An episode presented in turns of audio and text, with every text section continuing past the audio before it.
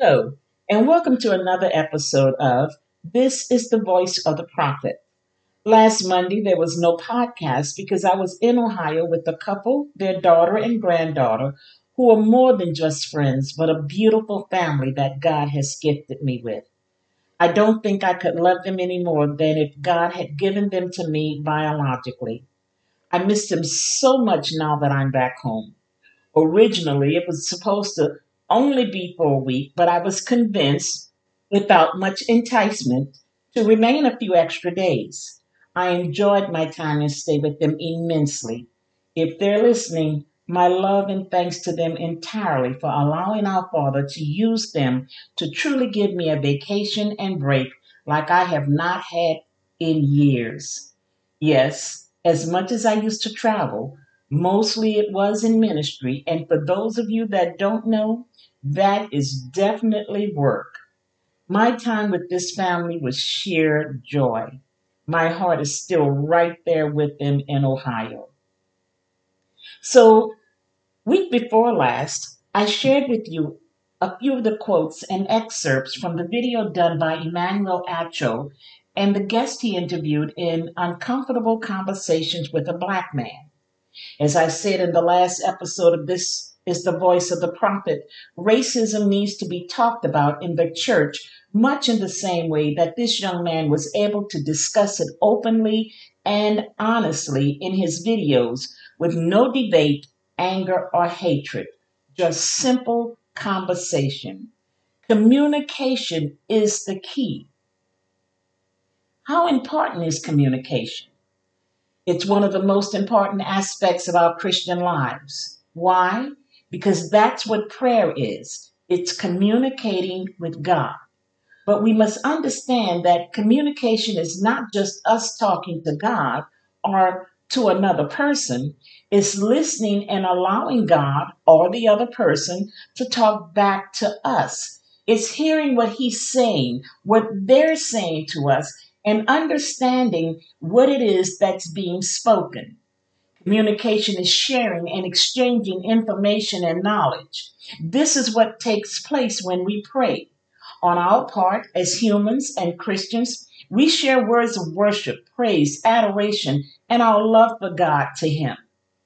And yes, even our requests and desires when appropriate and needed. However, we must listen, hear, and understand when God gives us information, knowledge, and wisdom on whatever topic He chooses. We may not always immediately receive a response as to what we've communicated to Him, at least not in a way that we might instantly understand, but God always answers. Sharing information with one another in the church and body of Christ is key. If we must communicate with the Father in ways that are totally open and honest, certainly it should be the same with those in the church and body of Christ. The thing about exchanging thoughts in our heart with God is that we can't lie to Him. It's not just a matter that we shouldn't, but literally we can't. God knows the heart of man. He knows us better than we know ourselves. Lying to God is more impossible than lying to ourselves. And since we can't lie to Him, we know that we shouldn't feel that we need to be in the position to lie to one another. We, the church and body of Christ, need to come to a place spiritually, literally, and figuratively where we can hold conversations openly honestly and consistently concerning racism. We need to understand that racism is nothing new and is actually shown and evidenced throughout the Word of God. So, having said that, what would you say if I said that I believe the entire Bible is based on racism? Now, listen, I did not say that the Bible is racist because there's quite a difference between those two words. However, as you read the Word of God, you will definitely be able to identify that there were people in the Bible who were racist And not just Haman or the Romans, not just the Ammonites, the Hittites, or others. There were people who hated the Jews just because they were Jews, which shows that obviously the reason for such hatred against them was their race. The Jews weren't hated because they were such great warriors. They had to be great warriors because they were so hated. If they had not been so strong and powerful in warfare through God, they would have been annihilated because of the racist nations around them.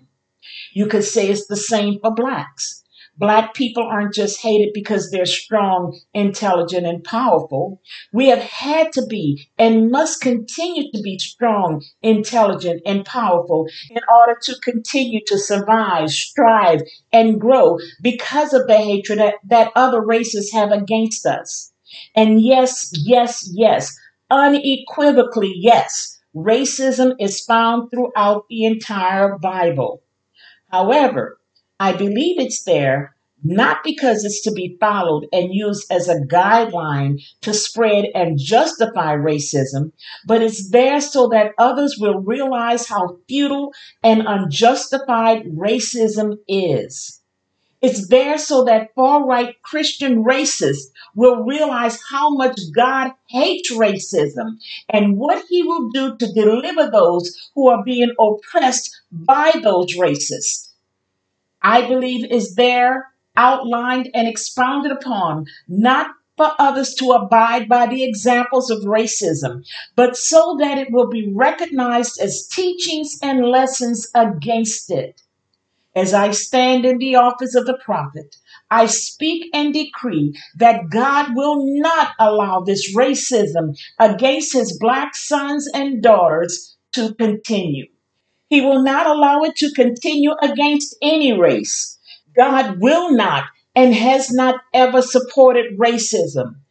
Man was judged according to his soul and character, and so that judgment will continue.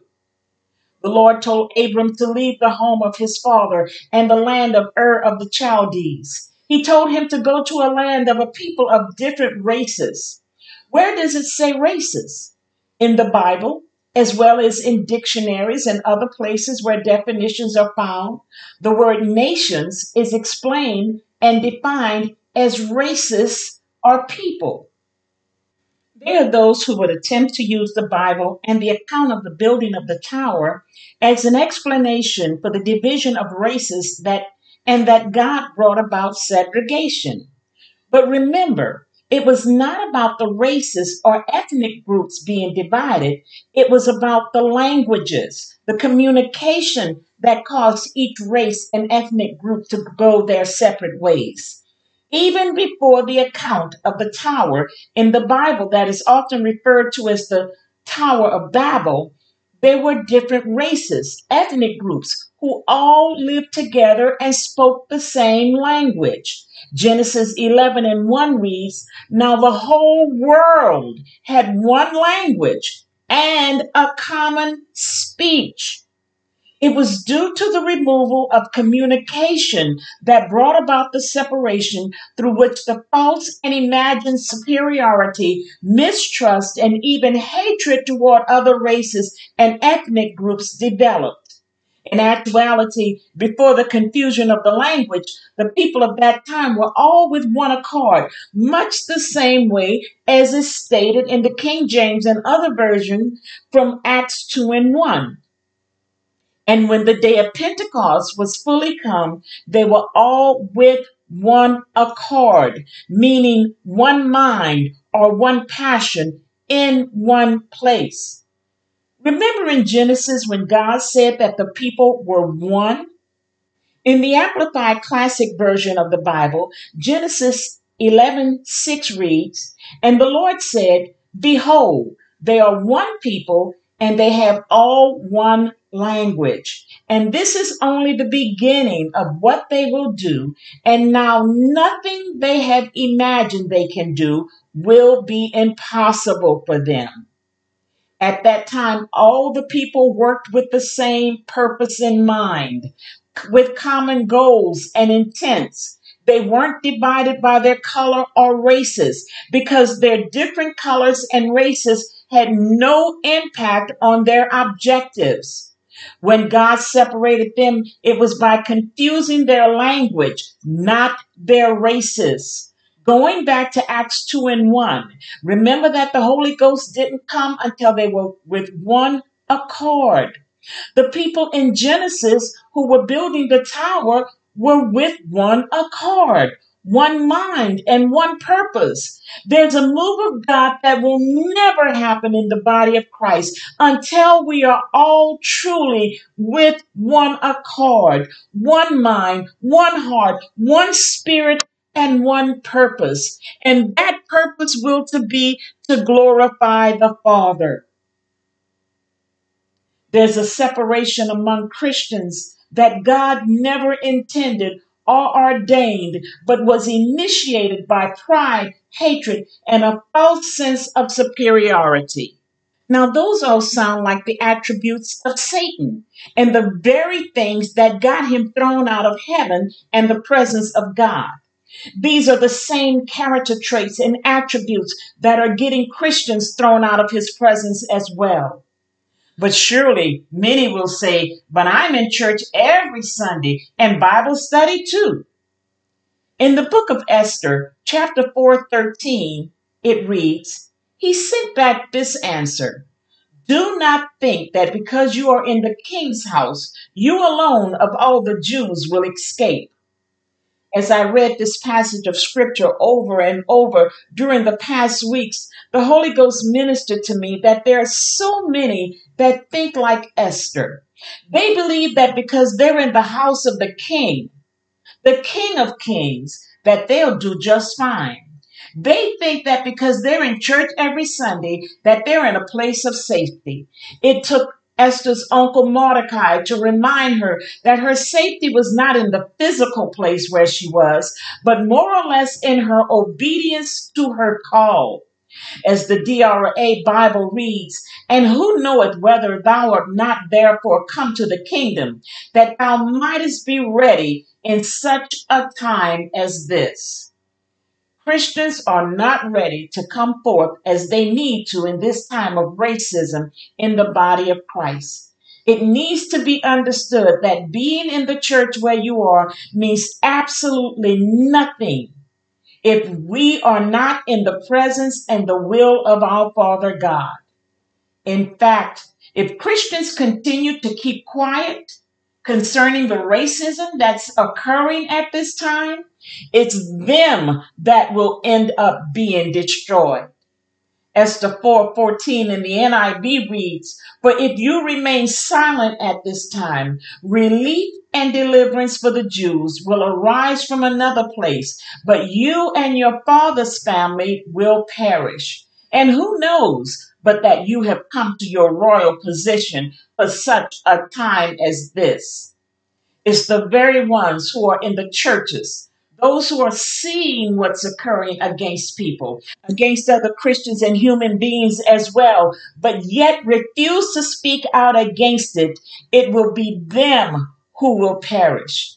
This is not the time for Christians in the church and body of Christ to choose to be silent on racism. Let's go to that exact verse where God told Abram to leave his father's house.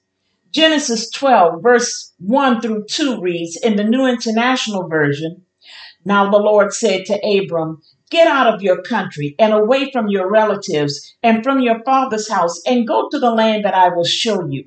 I will make you a great nation. I will bless you and make your name great. You will be a blessing.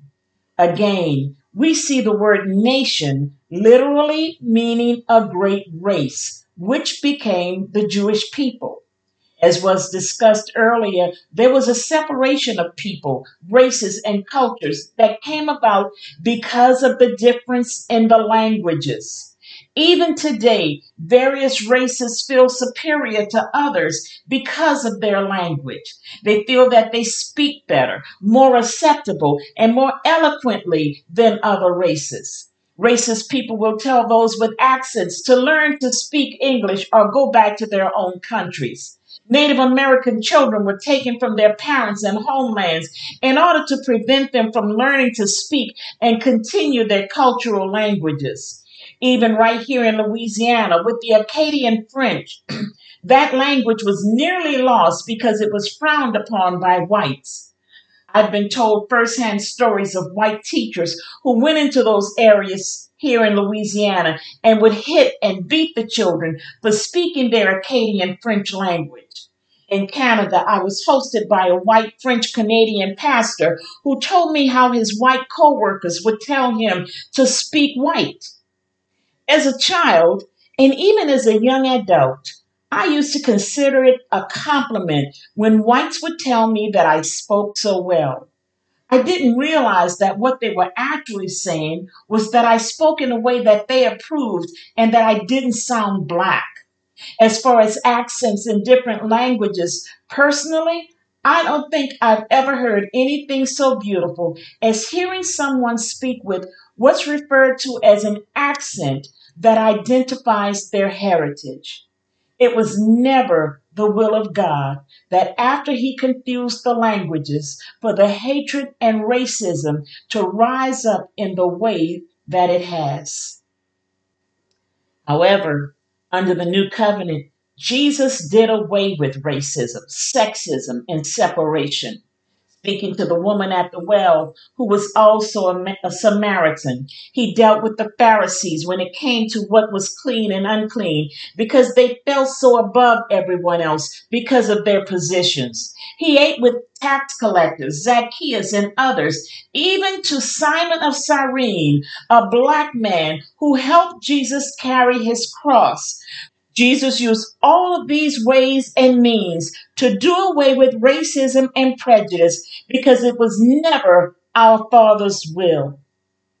On the day of Pentecost, the people were perplexed and said that those in the upper room were drunk because they heard the wonders of God being declared, each in his own language on that day and at that time, there was no longer a language barrier because all nationalities heard God's work being proclaimed.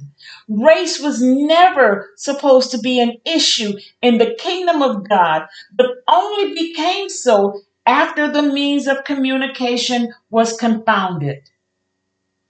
Am I blaming God? Of course not. Let me explain. Man's communication with God had stopped before God confounded the languages. If it had not, they would have known not to build that tower. Therefore, what obviously occurred was that when man stopped communicating with God, and then when they were no longer able to communicate with one another, it was at that time that the enemy began to communicate with them to fill them with hatred, racism, prejudice, and mistrust towards one another. However, today there is no language barrier. There's no reason or excuse for us not to be able to understand and talk among ourselves in the church and body of Christ. Yet, there is still a refusal with Christians to communicate, to talk about, and converse with one another on this continuing issue of racism. What was never an issue or matter of concern at one point in the Bible has now become the main source of contention among Christians, where one race not only feels is better than other races, but are willing to fight and kill in order for their race to be the superior one while suppressing others who are not of their color. That is just not scriptural. Where there was once no communication, now with all the means of conveyances available, there is still no desire to sit and talk concerning the problems and controversy over racism and racists in the church. Again, I am speaking the words to every Christian who will hear this podcast, what Mordecai said to Esther in chapter 4 14. For if you remain silent at this time, relief and deliverance for the Jews will arise from another place. But you, and your father's family will perish. Let me say that for those who choose to remain silent in the body of Christ, no matter what the reason, unless God has specifically told you to remain silent, you must be willing to speak up and not be afraid to do so. We all know that there are pastors who will immediately say and have already said that God has spoken to them to remain silent on this matter. For their sakes and for the sakes of their congregations, I can only pray that they have truly heard from God. For the most part, those who are refusing to speak are not speaking up because God has told them not to, but because of the finances that they're afraid of losing.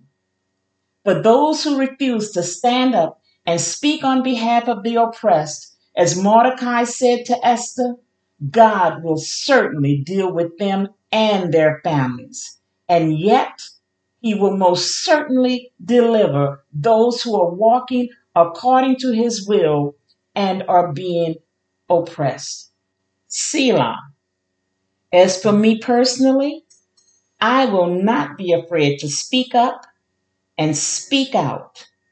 And if I perish, I perish, but I will not be silent. Thank you so much for listening to this week's episode of This is the Voice of the Prophet. I ask that each of you would share this podcast with others and always remember that it's available for listening on every podcast server and app.